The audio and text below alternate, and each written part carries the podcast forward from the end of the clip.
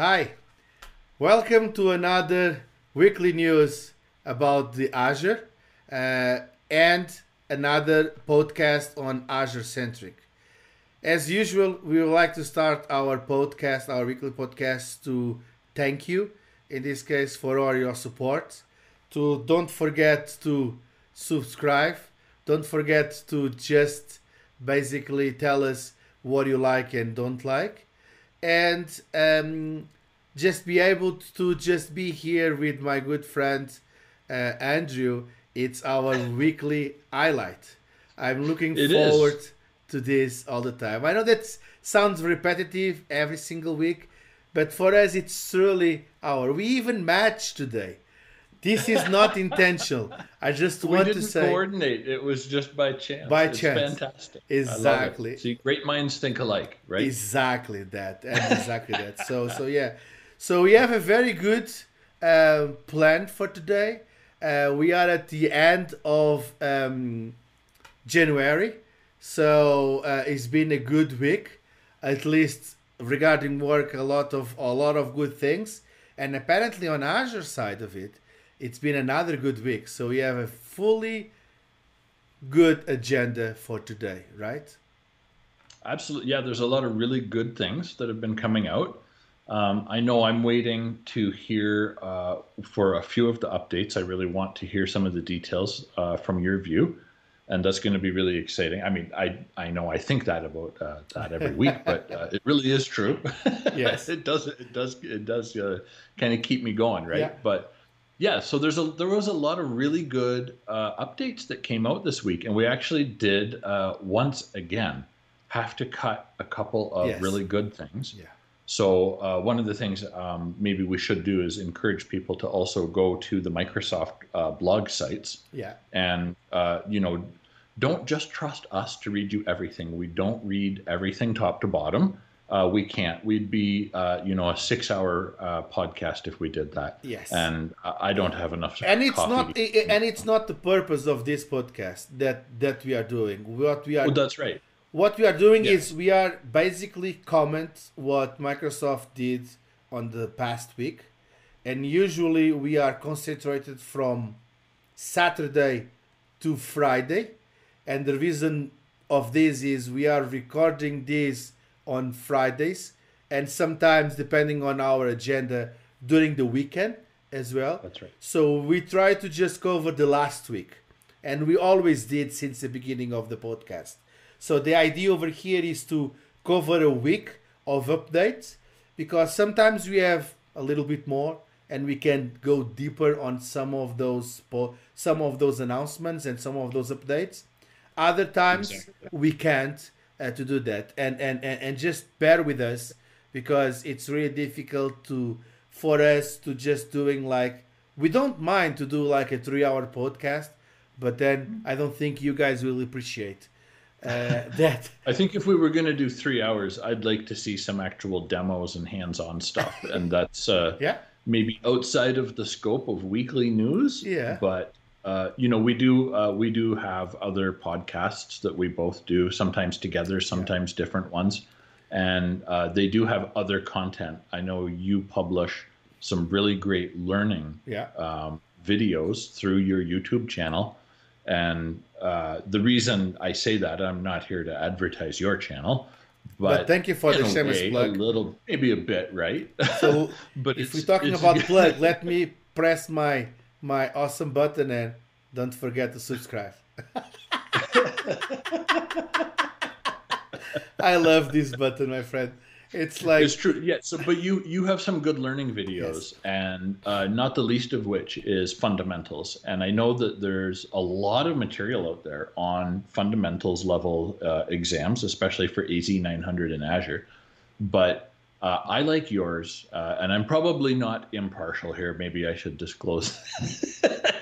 and I might be too close to the source here, folks. But uh, it's a really good uh, getting started, and you have some, you know, some in a series, and I think it's really good. I think it's worth mentioning. It's worth telling people that it's there. So if you have uh, a friend, a coworker, Um, it's really good for people, um, not even just in Azure for the first time, but new admins, right? Yes. So junior sysadmins and things like that. You go through and the way you explain things, it makes it easy to understand. Yeah. And that was one of the things that you and I have kind of the foundation of our working relationship on was you really explained things that I didn't understand in a way that I did. And uh, you know, we both know I learn a little bit differently and uh, you were able somehow to communicate uh, kind of cloud information and uh, kind of transmit the cloud knowledge over to me, right? so, yeah. All I'm saying, folks, is it's worth your time. Go over, spend spend spend a, a, an hour of your Sunday afternoon or something. Drink a coffee, drink a beer, or whatever, and uh, just enjoy some uh, Marcos Nogueira at his very best when he's teaching us about stuff in the cloud. Thank you. Enough said. That's that's a very good feedback, and thank you for that. Uh, and and I have to say that they are asking us to just doing about certification as well. It's been one of most successful podcasts that we've been doing. I think okay. we are overdue with that part. Probably we can do a special uh, one about um, the new certification that are coming and all of that.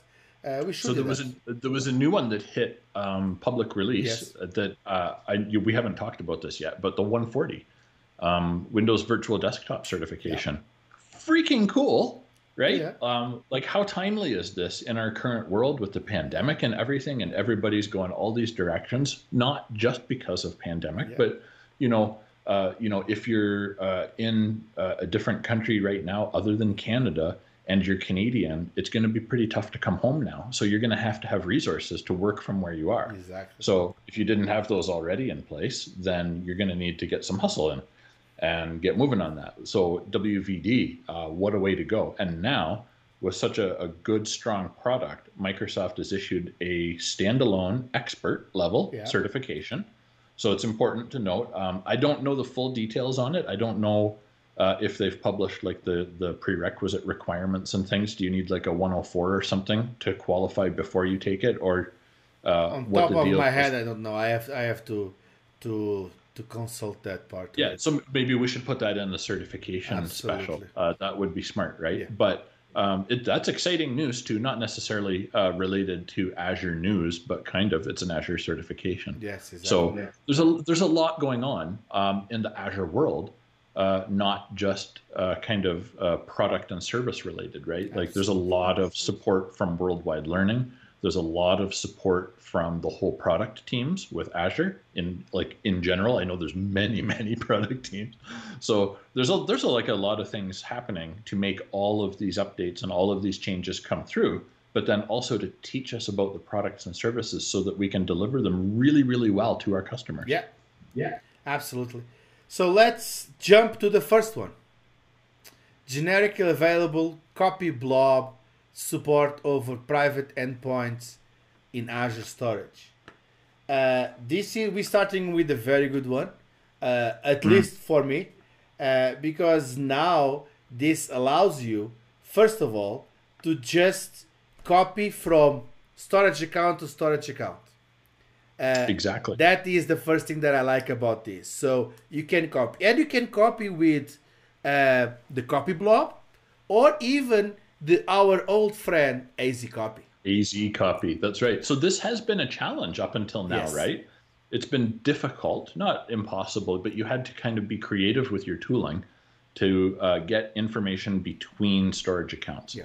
Now, generally available, you can actually do the copy blob or you can use AZ copy, which means, of course, da da da da, command line automation, yeah. right? So now we can schedule things to move between accounts. And the important part over here is if you're doing this, um, usually you are uh, the, the storage account is a public service, is what they call in this case the uh, the service, right? Is uh, the service that, that you have and usually you're going not through your uh, internal vnet or internal network in this case you are able to do that achieving internal but the good thing exactly. about about this this update is you can either have one private for example endpoint uh, you can copy between private endpoints, or you can copy between a private endpoint and a public one. In this case, That's right. and the thing that that does that this does is allows you to use your VNet with secure data if you want to copy between those, but it automatically sees that you are using where is the source, where is the, the destination, and if you have permission on both. It's not because it's That's a right. private endpoint that you are using for a service endpoint, right?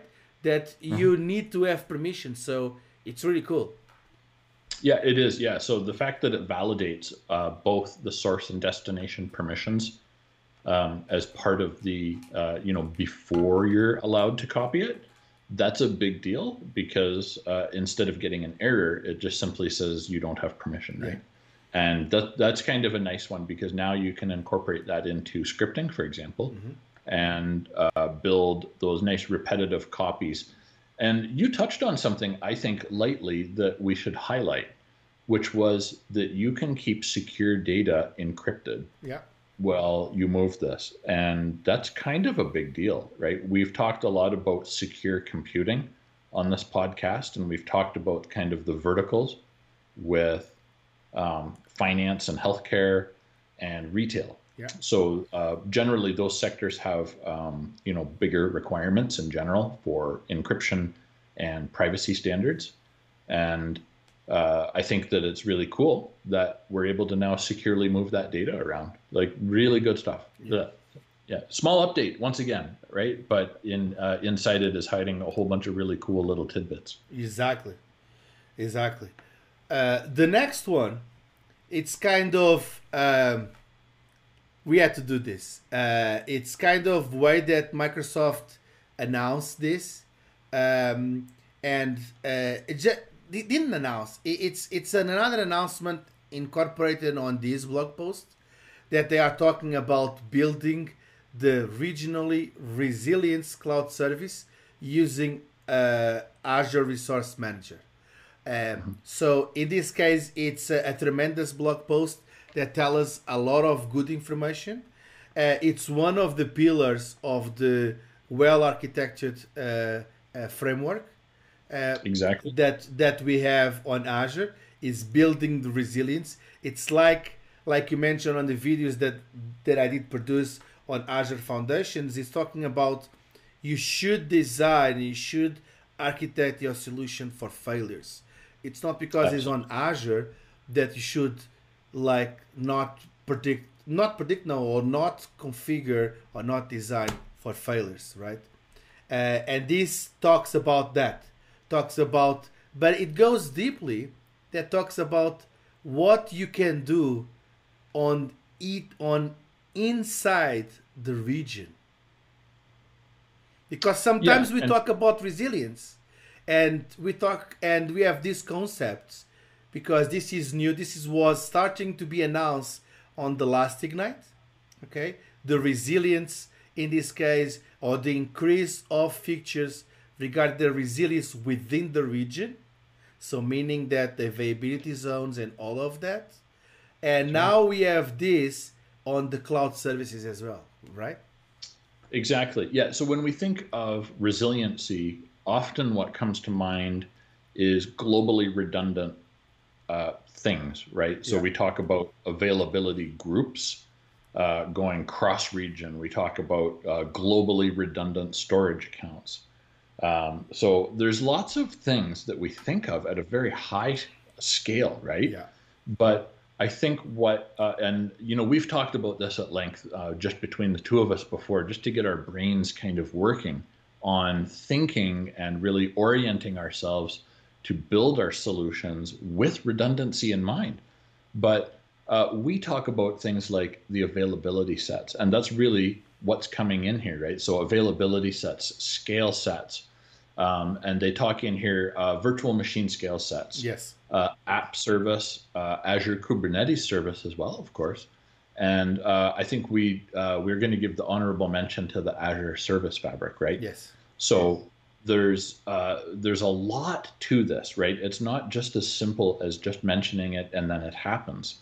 This has to be integrated into the architecture, the planning.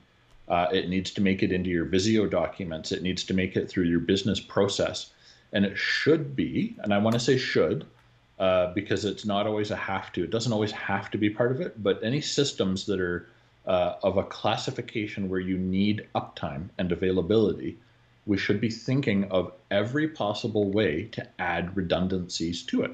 And that's a big part of the well architected framework, right? Yes. And Microsoft uh, and Azure, you know, specifically in this case, um, has a lot of really great guidance in this area. So this is more support for that, right? Moving towards better resiliency. Yeah. Absolutely. Absolutely. And, and and this goes and this goes on the way that we've been talking on this podcast and and you can see a lot of good information about that that is is building that resilience. Uh, resilience mean that you are tolerant to failures. Um, it's it's different than high availability because that is it's although they can complement each other they are not the same. Okay because the resilience is you are resilient to failures. You are you have to have a failure in this case.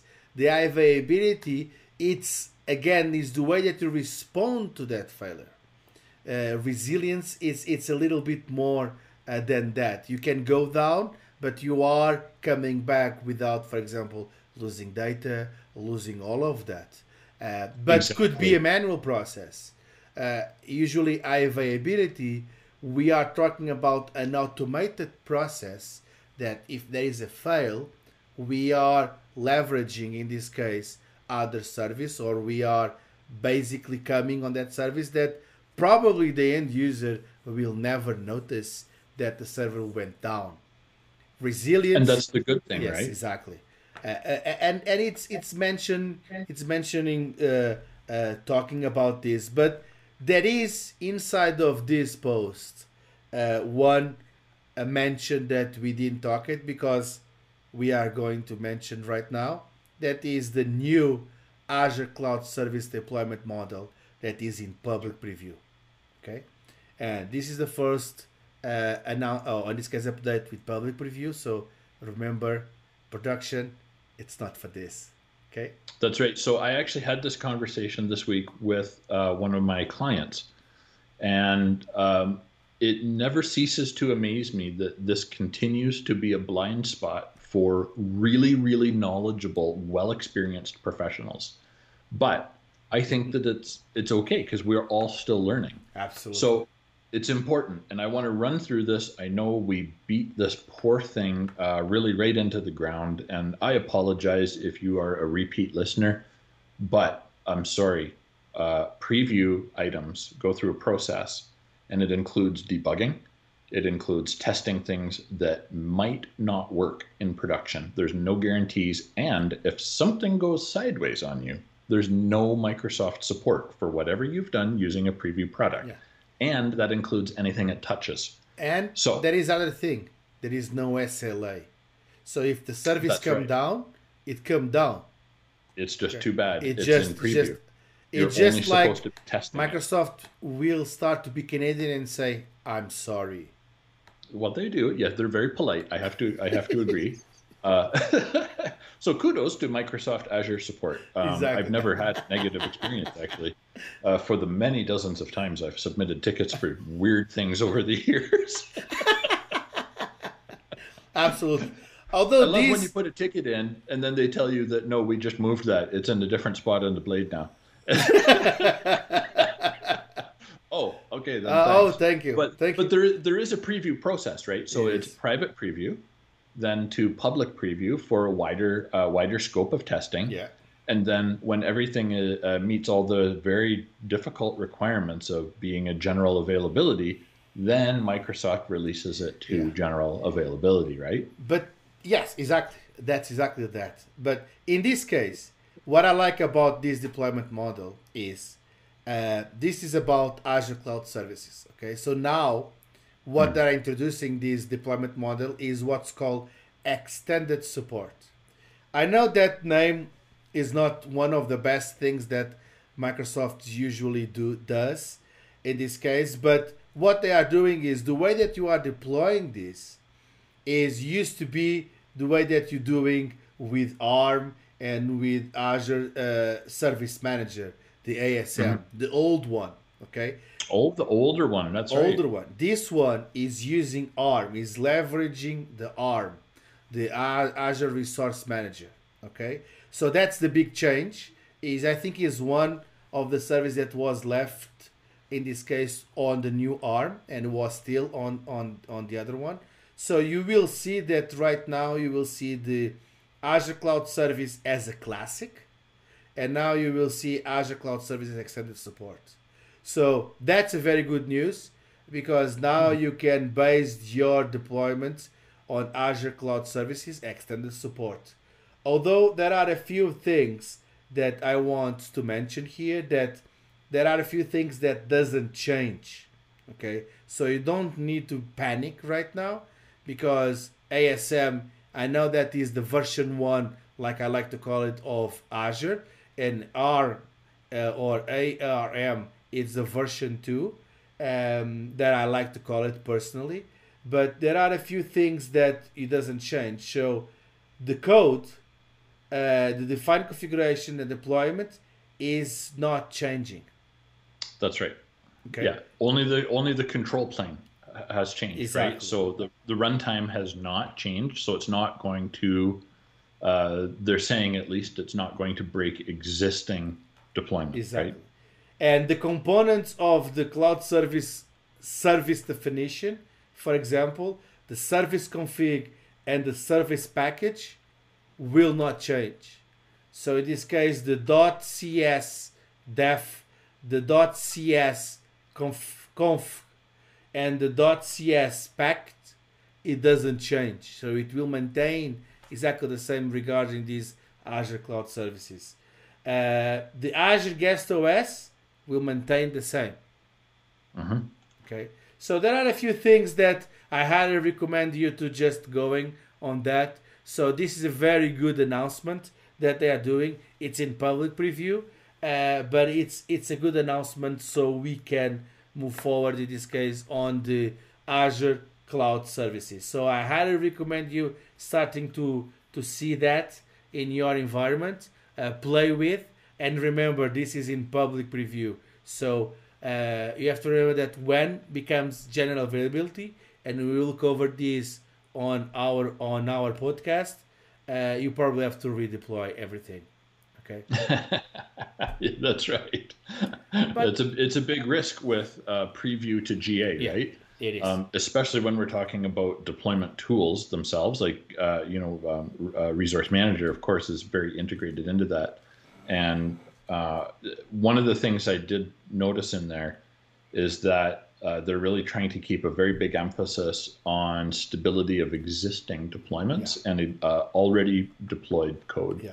Uh, so that's really, really good because I know you and I both have imparted that passion to a lot of our clients about uh, ARM and using the JSON templates to build their deployments in a very repeatable and consistent fashion.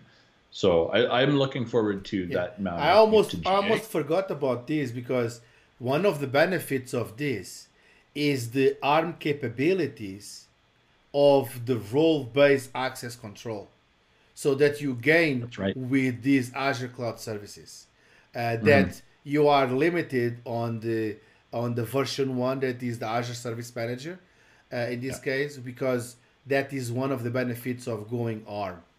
But moving on to the next updates, now uh, we have the general availability of Azure HD Insight, extend mm. capabilities for encryption data in transit and at rest. It's a mouthful. I, I'm, I'm really happy. I'm really happy, not happy. I'm really happy that I was able to say that without um, coughing. Yeah, that's a it's a big one. Um, now I kind of want an apple a little bit. I'm feeling hungry, but that's okay. That's, okay. that's fine. we'll have as many apples as we want. after this. That uh, uh, you know what that is one thing I do miss about Southern Ontario is the fresh Niagara apples. Wow, uh, I'm going to be honest about that. Very juicy, very good apples. Anyways, moving on before this ends up about a menu discussion. yeah, this is an Azure Weekly News podcast. Just to remind Not you, apples, if you that's yeah, true. exactly, Yeah, yeah, yeah. We are talking about the fruit of apples there, just to be very clear. exactly. yeah, not the California so- south, southern Yeah, so so uh, Azure HD Insight um, extending uh, for uh, their encryption, uh, really important, right? So um, you know a lot of the data at rest has had um, a very big emphasis, but now we're talking about data in transit here too. Exactly. And that's critical. So we kind of mentioned a little earlier about a wee tool called AZ Copy, right? And now we have ability to tra- uh, travel uh, that data, travel the data. Wow, copy the data between storage accounts. Can you tell what is on my mind right Exactly. now? I'm I'm frustrated with not being able to travel, and I apologize for that. That's okay, my friend. What I like So- what I like about this update is, and we already talk, starting talking a few updates ago, and and it's being it's being on the podcast a lot. Is these custom management keys? So the possibility of, and we started to see a lot of service that you have what's called the the environment, not environment. What's the name? Uh, it's not the it's the the Azure management keys in this case that you can produce inside of of Azure. But we're starting to see the leverage of bringing from on-prem our keys, in this case, our custom management keys, to encrypt all of those services.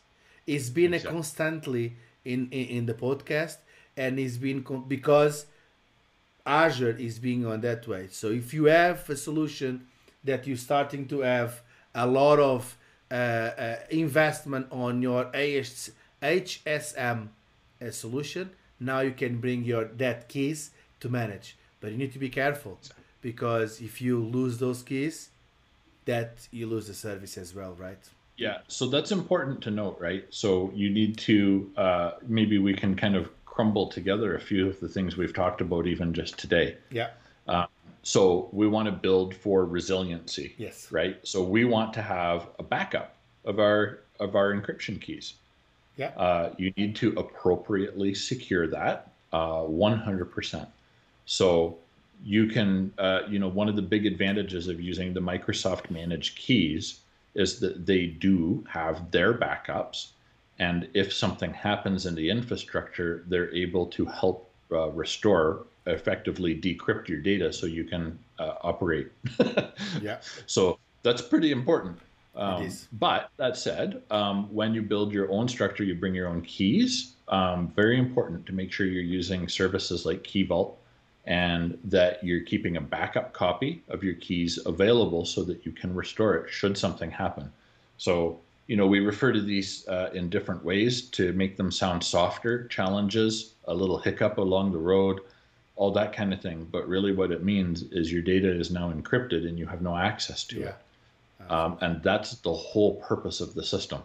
So yeah, make sure backup, backup, backup, and test restore. Yeah. So uh, just our little uh, maybe preach that's different. We than, uh, we almost forgot to mention one thing that you Mm. mentioned the data in transit, but this data in transit encryption is through IPsec, um, Yes. and that's the part that allows you to move back and forward with all of those with all, with all of that uh, security in this case regarding this, right? Uh, yeah, that's really that's a good point, right? So uh, it uses a secure tunnel, IPsec, Yeah. uh, to be able to move the data, and that allows it to stay encrypted during transit. So that is really important. That's a that's a very good point. Yeah. So, moving to the next one, Azure Data Factory is now available in two additional regions. So, good news for the ones Very that good. they want to have some kind of uh, or to use Azure Data Factory. Now it's moving to China North 2 and South India. So now it's going to be available. And this is pretty big for them because now they can leverage all of that process of easily cons- construct the ETL and the ELT in this case, uh, mm-hmm. process in this case with code free um, uh, that Azure Data Factory allows you.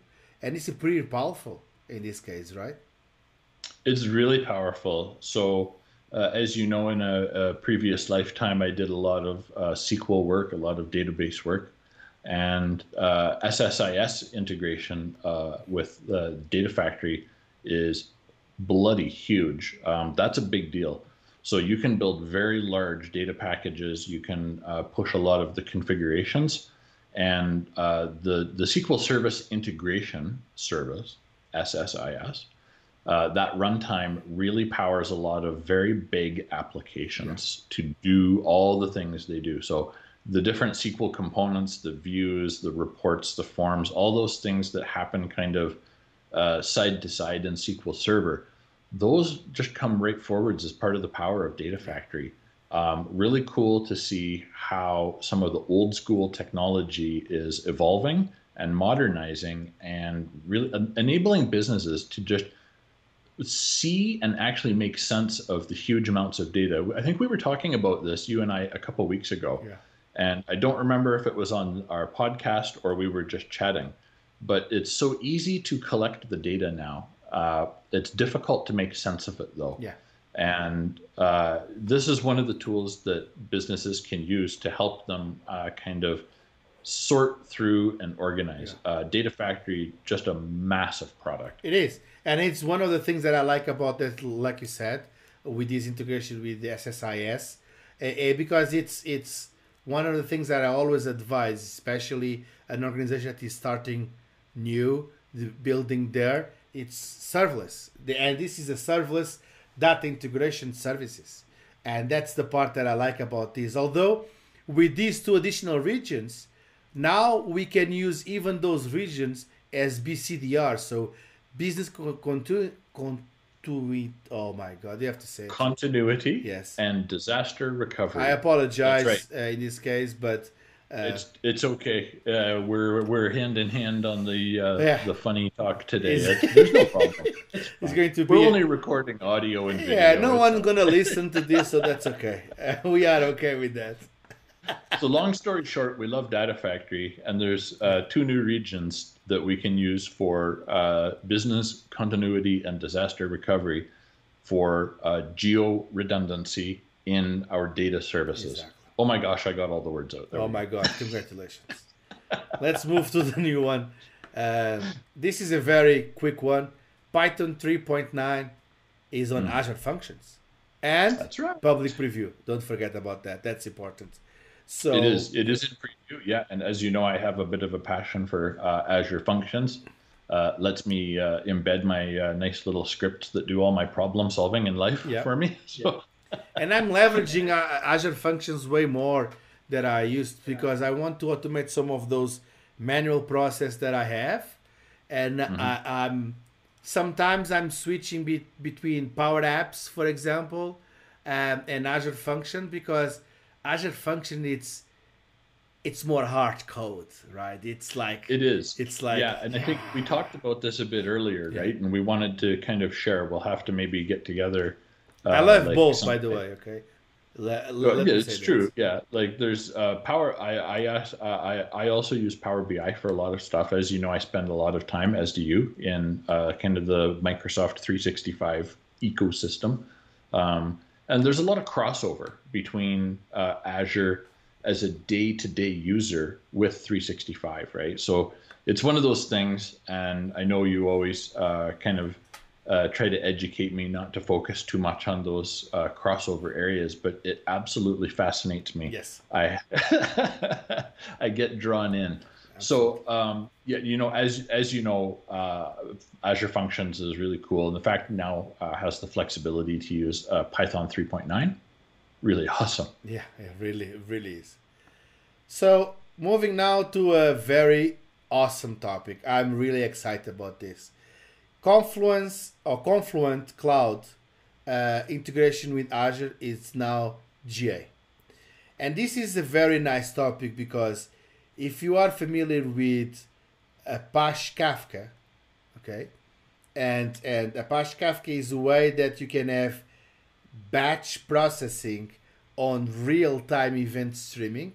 Basically, to resume that in a few words, it's what we're talking about is having that on event streaming, and I was able to to one of my clients be able to work with this, and it's really powerful.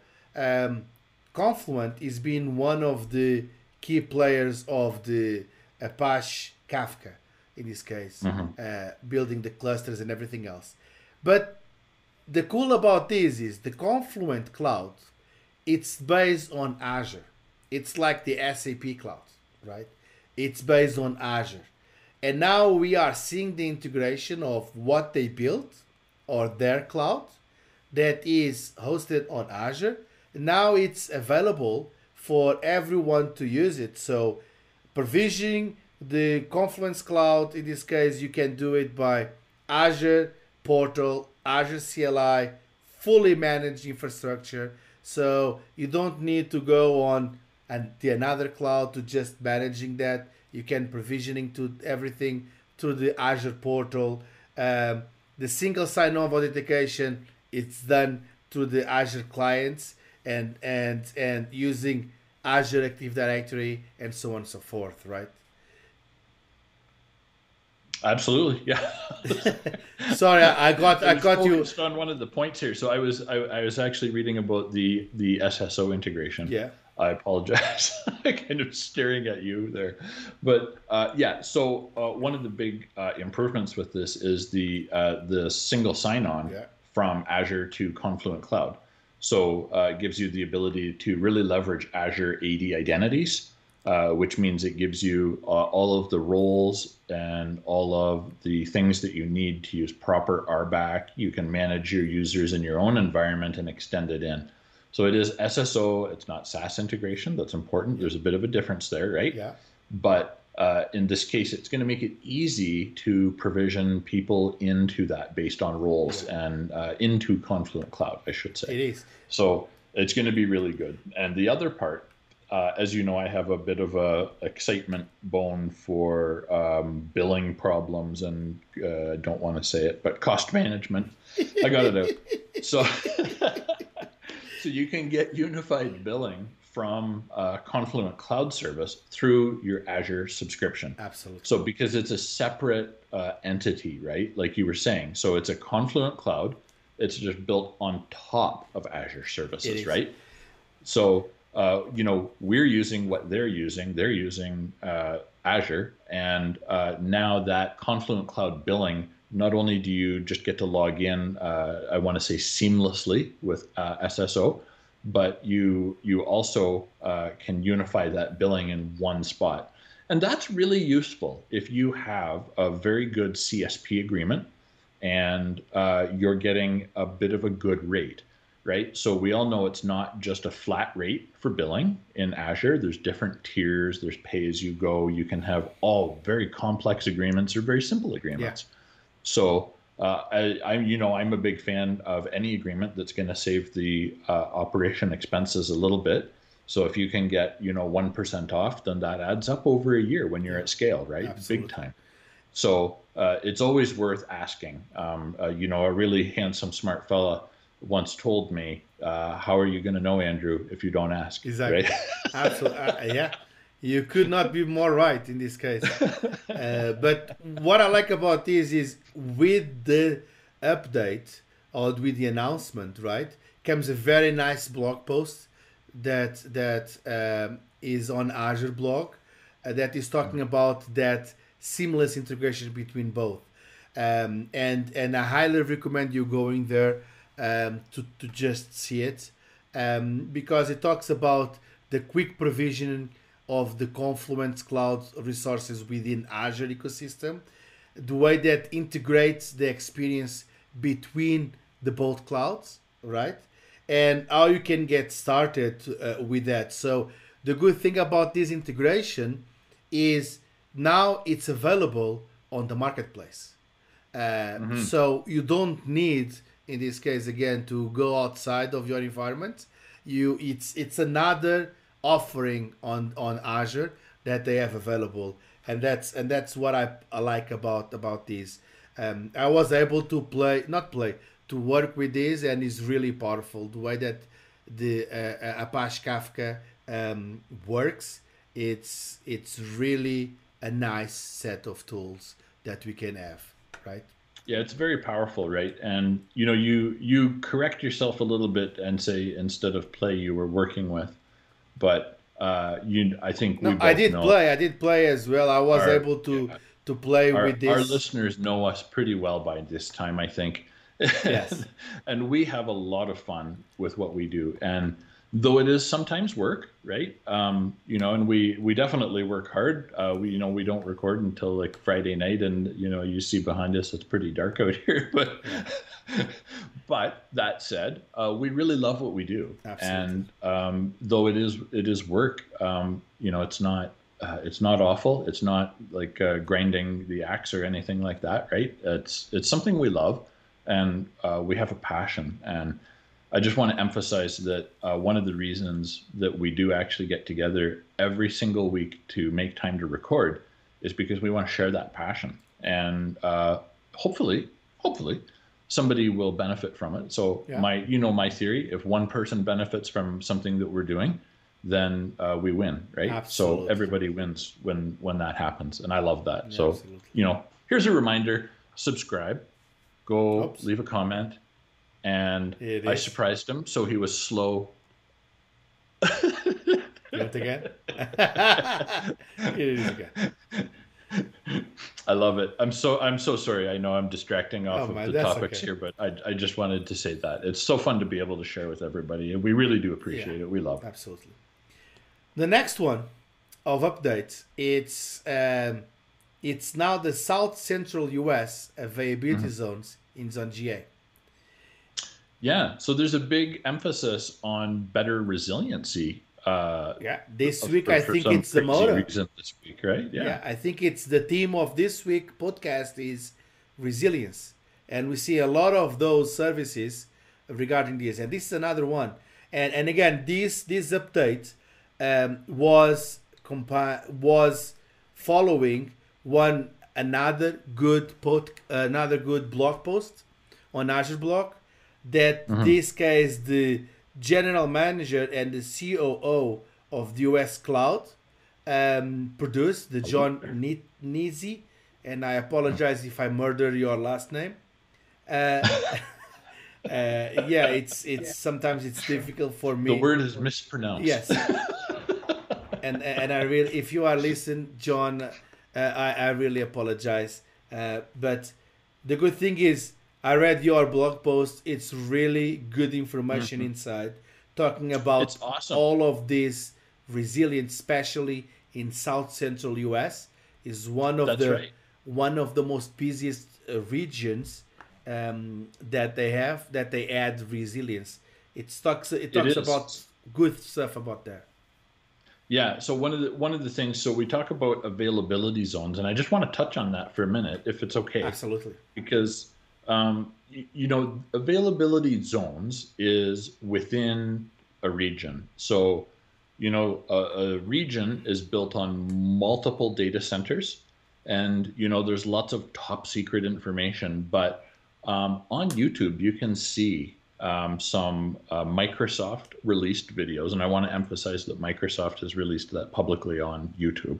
That's like very critical, I think. Um, that uh, you know, they, they show the building of the data centers and that they sometimes are many kilometers apart or, you know, even more, right? So I know it's all top secret, so I don't ask a bunch of questions because I don't want to know.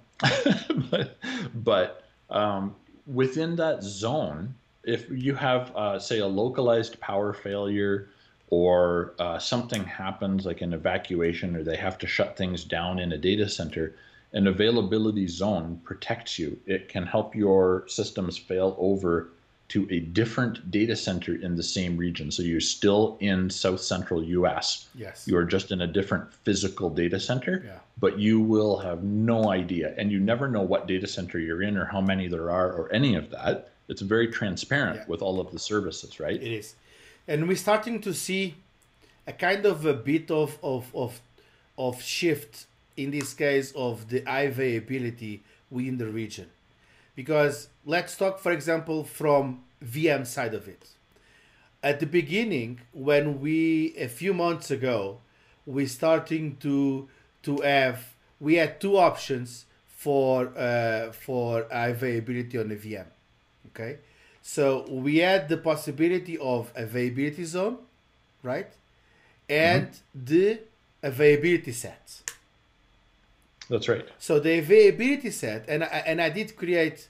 I, I know that I'm going to do another shameless plug, uh, uh talking about availability of virtual machines. So go to see that that video that I talk about that because I think it's important to to to bring over here, especially to this update, because the availability set is the way that you can have your virtual machine, in this case, not being uh, on the same host. So if you have, for example, a web a web browser or a web browser, a web service, I apologize. If you have a web service, uh, or if you have a farm of web service, you don't want all your web service to be hosted on the same uh, or to be placed on the same host, right? Hence That's the right. domains so, in this case. On the availability set, you have the possibility of choose domains and fault domains and so on and so forth. But now exactly. depending on your region, and that's that's the the important part that I want to bring over here, is depending on the region, you have the availability zone. So the availability zone means that now you can choose where you want to place that VM. And if you choose a availability zone, okay, now that VM it's not replicated to a different one. So now it's it's basically if that zone becomes unavailable by any means by a power failure like you said, you have the other zones that now is being replicated and starting that resilience from the other ones as well. So mm-hmm. even on on and the good thing about that it's it's not only disasters, it's for example updates because Microsoft do maintenance and we have to take right. that in consideration as well. So I just want to bring that over here that I I do I went way more detail about this because it's it's one of the things when I'm delivering workshops um, there is a lot of confusion how I can do it availability on virtual machines, for example. Um, right. And this is one of the ways that you can do it. Although I just want to finish this this, this part saying that regarding these availability um, zones is not available on, on every region. Okay. That's correct. Yeah, it is. It's it's only in uh, selected regions, yeah. and uh, you know if you're building a design, uh, architecting something, use the uh, the product and feature availability finder. I think is what they call the tool. Yeah. And then uh, you can go in and uh, search based on the product or service and find what regions that that is available in. Absolutely. So that's kind of part of how you support that well architected framework and how you deliver something with good resilience and uh, that's well well built really for your clients yeah. or customers or even your own organization. Yeah, absolutely. But yeah, so it's it's very important to understand availability sets, availability zones, scale sets, and how everything works together to build some redundancy. So I, I love how you said like think about Windows updates. It's as simple as a machine needs to come offline to do updates and reboot uh, but your system requires 99.99% uptime. Yeah.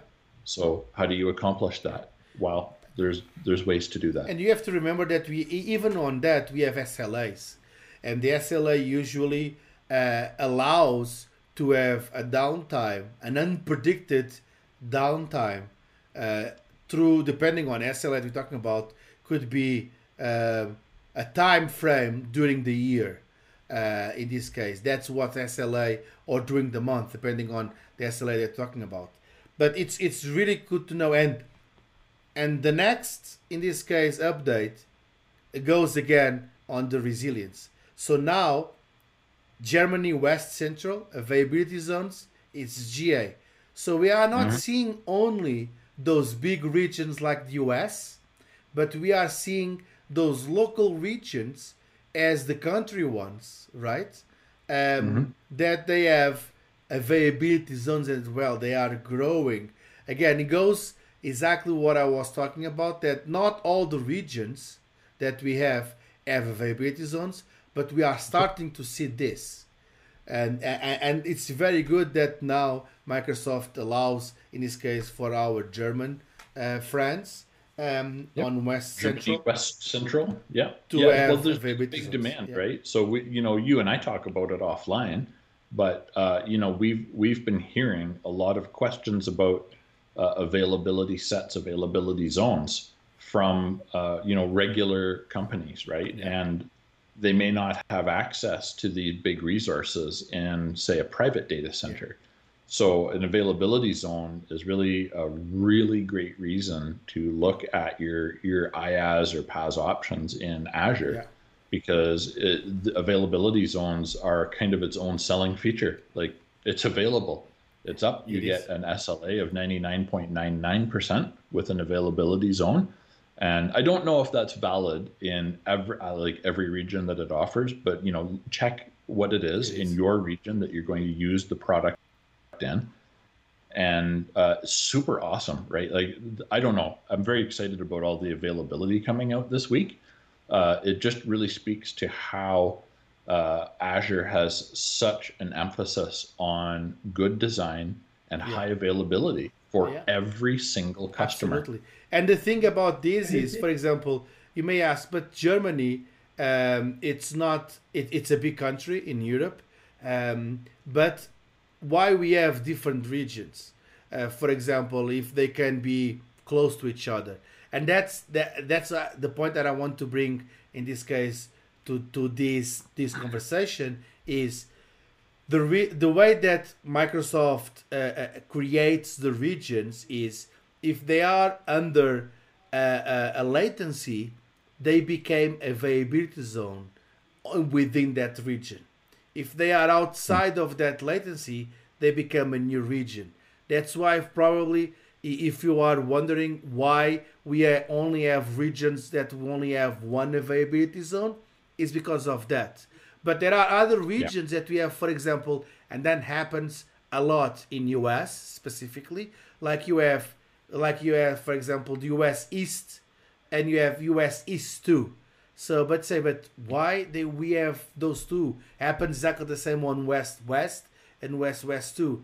Because the data centers Yeah. that you place, they are outside of that latency. So now becomes a region, and now you the only option that you have is to create another region, and that give us us as the customers the way that we can deploy because if our applications and our for example uh, uh, clients and all the users that are using that application are out of the west out of the east makes totally sense if i have for example my bcdr that i will not say what it is i have to ask you to do it because i will not uh, spell it or not not The downtime prevention Exactly. letters. That's what. thank you um, and allows them to just building like the bcdr of the solution very close so the latency and the fastness of that response is going to be increased by using those and and and sometimes you have you can have up to six data centers on that basically that area on on the east on the west side of us for example right that's the part that I like about this. And talking about SLAs, moving on, using your your that you are drinking your little bit of coffee. Uh, now, this is a this I think is really important, and I will let you do. I'll, I will let you introduce because it's one of your favorite products. It really is. So, uh, 99.99% uptime for Azure Active Directory Premium customers coming April 1st of this year. So, this is in development, Yeah. right? And uh, as uh, Microsoft announced a little earlier, um, now coming for Azure AD is SLAs. So, here we go. An Uh, increase of SLA, I have to say. Yeah, yeah, premium Yes, SLA. because it was three nines and now we have four nines. Yeah, it's kind of yeah, and what they're working on right now is they're going to promise two nines, right, for uptime for Azure AD user authentication and licensed Azure AD Premium customers. Uh, it's an improvement over their original of just 99.9%. So we all remember, I think it was uh, November or December of this past year, they had uh, what we're going to refer to as usual as a little hiccup. And uh, there was a minor outage. Now, when we say a minor outage, uh, it's not minor to those impacted in the outage, of course. So uh, though uh, you know i'm sure there was a lot of people i think there was a lot of european um, uh, uh, time zones impacted in this particular challenge. So uh, this is really i think coming out of that. And i think it goes to show how the azure teams really take when they have a challenge like that something happens that not only do they publicly dissect the problem and show hey listen this is what happened. Yeah. This is what went wrong, and this is what we're going to do next time to prevent this from happening. Absolutely. But now look at how they go even further and start developing SLAs for the same product. Uh, blows my mind the commitment to excellence uh, that's in here. We talk about data center, we talk about uh, you know IT excellence, yeah. right? We talk about those things now in the industry, but look at how they're just leading by example. Um, and I want to say Microsoft Azure is leading by example. And this Active here. Directory is really important because this is your authentication. This is where you authenticate for everything you, you do. And I just want to bring That's one right. thing is, oh, it's just one nine, okay, that we are adding. Oh my gosh! But ninety nine. Come on, that six hours is absolutely critical it's not if six you were hours. trying to close a business deal. I right? just went. I just went on our friend, the best. Uh, uh, um, uh, the Bing, the Bing, the Bing engine. Yes, uh, okay. that one, the Bing with the G. Um, in this case, um, our our um, search engine, um, and for example, 99. That's what we have right now. 99.9 allow us to have uh, allow us no allows Microsoft to have eight hours, 45 minutes, and 56 seconds of downtime, okay, uh, of and again of unpredicted downtime through the year, okay. Yeah. By adding one nine, it goes down by eight hours, forty five minutes, and whatever seconds to 52 minutes and 35 oh. seconds. So you imagine under one hour, 52 minutes and some seconds is all they're allowed to have for service interruption, yes. right? Unpredictable. So, uh, and this is the part that I want to reinforce is it's un it unplanned, okay, downtime. So it's it yeah. doesn't consider like saying, hey, we are doing this change. We need well, to yeah, and that's true. Okay, so yeah. so I think the number the number of times there's been service interruption with Azure AD that I can think of is I think three and we're talking about across almost a decade, right? Yeah. So uh, it's not uh, a whole lot. Now, that said, when it goes down, like you said, this is our identity services, and uh, this is where we have a lot of integrations now, and we have we have SSO incorporated to it. We have uh, different products coming in u- using things like uh, SAML authentication. So if you end up with like a product uh, failure or downtime of some flavor, then people may not be able to log in and get things like email that's also integrated yeah. from 365 across AAD, right? Absolutely. So uh, it's it's very impactful when there's uh, outages. Now that said, um, you know I think uh, it, it's really important that we focus on how they come out of those things, and this is this commitment uh, of SLA is coming out on the tail end, albeit a couple of months later, um, you know, from a problem, Absolutely. right? So this is how they fix a problem. Yeah. Let's make it way better, and then let's make a promise that we're going to keep it way better. And they uh, reduced so tremendously, like eight yeah. hours and forty-five minutes to fifty-two minutes a year. It's a huge right. improvement. So that's so let let's think about that for uh, just a moment, right? So uh, we know that Azure Active Directory runs on top of Azure. So it actually runs on its own infrastructure within the Azure construct, yes. right? And that means that they're using well architected foundations. Framework. Uh, sorry for the crossover there, but it, it was not necessarily intended originally. but they're building uh, Azure AD very well with redundancies, right? So they're using the same things that they're telling us we should also use, such as availability zones, scaling, availability sets, geographic redundancies. So they're building their own services uh, kind of based on these same frameworks. And they're able to make this 2 9 commitment. That's a, that's really amazing yes. to me. I think it's absolutely awesome. It is. It is. Super impressed. Yeah, and and yeah the next one it's it's really good. This update it's it's it's feel it feels proud. The, the the previous one with AD it just blows my mind because talking about 400 million users monthly right? And mm. the decrease of sla it's big but azure cognitive service translator uh, in inuktitut inuktitut. So this is our uh, northern Canadian friends in Nunavut, they may speak in Inuit, which, if I'm not mistaken, is Inuktitut. Exactly. So now we and have I probably mispronounced it terribly. So, and, and that's good because I always want to go to to to to in this case to Nunavut, um, and I want to see that part of Canada, the north part of Canada, and now I can basically grab my uh, Azure Connect Cognitive Service Translator and speak with them on their language or understand if they are kind of saying bad things about me, saying, "Look at this, at this southern guy coming over here, and he doesn't wear the good jacket because this is uh, freezing cold." We're, we're both going to get an offside for that one, my friend.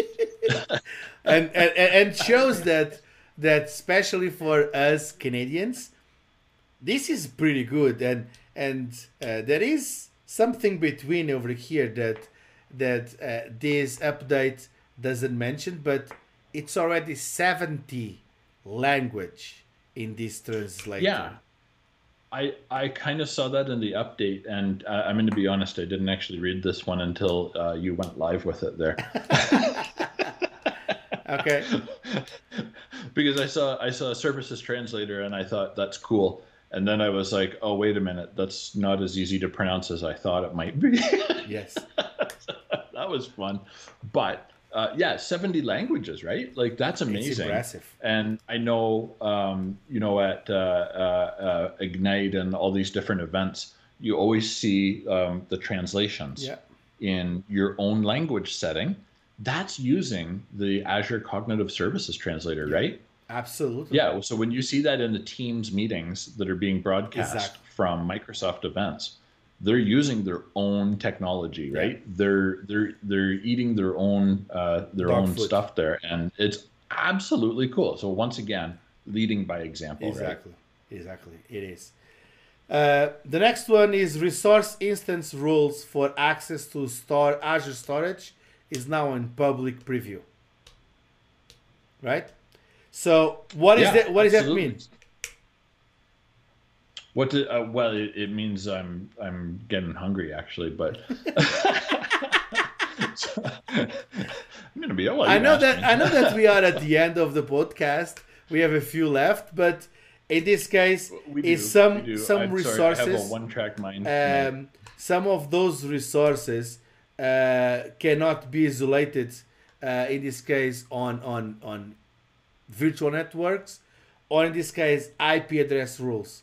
Uh, but you want to restrict in this case the access to your storage account or uh, to only or your applications that you want. So it's right. basically so restrict restricting it. your uh, Azure storage um, mm-hmm. on the access that they should do it to whatever you want to do it in this case a little bit more Yeah, and it's important to note um, that the resource you're restricting this to, uh, though it's in preview, yeah. uh, must be in the same tenant as your storage account. And that's really important for uh, customers that use multiple tenants to separate their resources. Yeah. Uh, this uh, restrictive, uh, like this security improvement, really needs to be within the same tenant. Yeah. Good point. Uh, uh, uh, I was almost missing that part, but but I'm glad that you bring it up to that. Moving, moving to the next one is one of your favorites.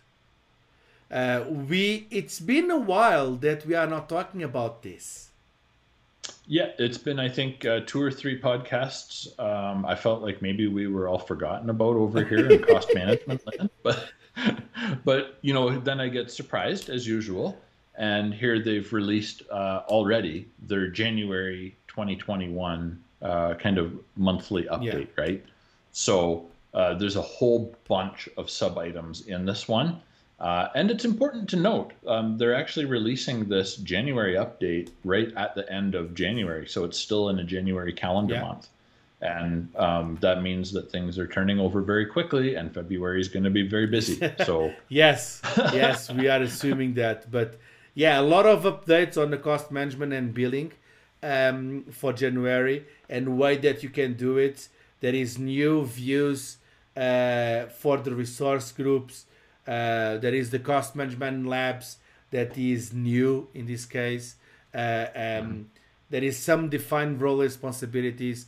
There is a lot of good things about this uh, uh, uh, about these updates, and there is and one of the one of the last updates of this podcast is one of the coolest. Uh, I think we didn't leave this um, by on purpose. It's the release. We are following the release. Okay, and this was the last release that Microsoft announced this week. Um, or in this case, when you listen and seeing this podcast last week, uh, it was the last. it's kind, it's, it's kind of confusing, right? It was yesterday. We for everybody else listening and and viewing, it's going to be a few days ago or last week. or depending if you sing this down on the road, it could be a few years ago. Oh, we're getting in. We're getting deep into a logic loop yes, here. I can. I, can, I can feel it happening. But this one is automate application lifecycle management with GitHub Actions. So, pretty cool, right? Sounds like a GI Joe figure. I'm going to be honest. now with improved chopping action. It is completely. I, I kid, but you know, uh, you've been using actually, you've been taking advantage of a lot of GitHub uh, services yeah. lately, and uh, you've been working very closely with some projects on Kubernetes and uh, you taking advantage of uh, repositories on GitHub, and the whole lifecycle management is, uh, you know, first of all, uh, anything with like software lifecycle management is really yeah. cool. Um, that's one of the foundations I learned on the SDLC, and uh, I think that uh, you know this is something that applies to a lot of people out there. This isn't just about developers using code from GitHub, right? So the whole DevOps movement has kind of gone in this really cool direction where it's just IT. Yeah. Right. So we're all using a lot of kind of dynamic deployment tools, mm-hmm. and uh, it doesn't mean we have to get code heavy. There, in fact, I think in this uh, this release they talk right in the middle of the screen there about what is low code application, application development, development yeah. on Azure, right? So they want us, and I say they, uh, the the industry in general wants to have the ability to take advantage of dynamic services that are cloud based, cloud native services like GitHub and Kubernetes. And we want to be able to have regular people come in yeah. and use those, right? So we can't have, uh, you know, restrictive uh, barriers in place that means we have to learn languages and yeah. know like tons and tons of very Absolutely. specific information to write code um, you know, as you know, I used to I used to do a lot of programming. Uh, I'm going to say back in the day, and uh, I think that this is just fantastic. Like I love watching, and I know Uh, there's a lot of younger people, um, even uh, you know, just starting high school or pre-high yeah. school, that are getting into Absolutely. this, and they're really coming through. And there, you know, there's a lot of STEM programs. There's a lot of um, like women in code programs that are trying to draw in these areas that traditionally have been kind of at the edge, right? Absolutely. And I think it's really starting to it show. Is. Like the benefits of all of this balance is starting to finally be visible for everybody because look at how good these services are getting. It right? is, and, and it's not only that, it's like like you mentioned as well on this podcast is the the cross platform. In this case, they are yeah. leveraging uh, all of this uh, to help developing with low code applications, leveraging the Power Platform, particularly right. in this case the Power Apps that we already mentioned here as well. Curiously, right? right? Um, and the thing is, you don't need to be a, de- a fully developer to just going on Power Apps. It's really simple to just go there. If you have the logic yeah, and that's and you have the low code, that's where you gain most of it because you can customize exactly. it. Yeah. Right. Yeah, and that's what we're kind of talking about, right? Is especially in Power Apps, it's a lot of kind of drag and drop. It's objects, yes. um, like visual objects, I should say, right? So uh, you can see what that object does. You drag it over, you reorder them, you can add customizations to it, but it's not the same as writing a program or writing code. Yeah. But your outcome is the same as writing code, which is freaking awesome. It's really it cool. Is. And inside of this of this release of this uh, blog post, there is a tons of uh, links to support documents that you can use. Uh, uh mm-hmm. Uh, even on Azure, in this case, the, the low code application development on Azure websites, for example, or even mm-hmm. on APIs, or even on GitHub, or even on labs that you want to do it, the hands-on labs on source control and all of that. There is a ton. I highly recommend you to go uh, and see this this blog because a blog post on Azure blog because it's really really good what they are doing. Uh, and again, uh, uh, this Ricardo Duncan, uh, that is the product marketing manager, did an awesome job uh, writing this blog post because it really explains yeah, awesome. how they are improving on this. Uh, it's not an update. It's not uh, uh, uh, regarding Azure, but it's I think it's a honorable mention how you can do this, right? It is, yeah, and it, it's a really great one to close out uh, kind of our our little podcast on, right? Because uh, all of those links that he included at the bottom of his article really take you to where you can uh, really grow your knowledge and not just through reading but hands-on right? Like all those labs uh, that are linked to really great really great really really great labs and materials. Oh, i'm there so glad Got that it. i'm not the only one. So we had a couple struggles with some big fancy words like uh, really. That's okay. We are we, we are just finishing our podcast and I think it's a good way to finish in this case to say thank you and and uh, bear with us. We've been a very heavy week uh, of work. It's been awesome to be able to do so much thing on Azure, and I'm really happy. It's time to really finish our week. Uh, in this case, with this podcast, to thank you once again. I'm going to use my favorite button again, so get ready one, two, three, and we go. here we go. Subscribe. Subscribe. Help us out to just um, spread this content. Uh, again, if you like it, give a thumbs up. Uh, if you want to leave a comment, or if you don't leave a comment, I, I leave that up to you. Um, but uh, help us out. Yeah, we love hearing from everybody. Exactly. So you know, um, you know, feel free, right? Like just drop a note. Um, check out Azure Centric on Twitter as well, right? And uh, you know, there's lots of ways to uh, provide a bit of feedback, but generally, uh, just follow us on Twitter. Really My Twitter is md mdnoga. Uh, Twitter of the Andrew is uh, Azure Tracks. Azure Tracks. Okay, so just follow the Twitter or just follow our. You will you will find uh, on this on the description of the podcast uh, below all the all the links to social media. Uh, if you don't want to leave a comment, just just find us on on your best way. So I have to say thank Absolutely. you, Andrew, once more time. And uh, oh, thank you so much for having me. I just love this opportunity. That's okay. And see you next week.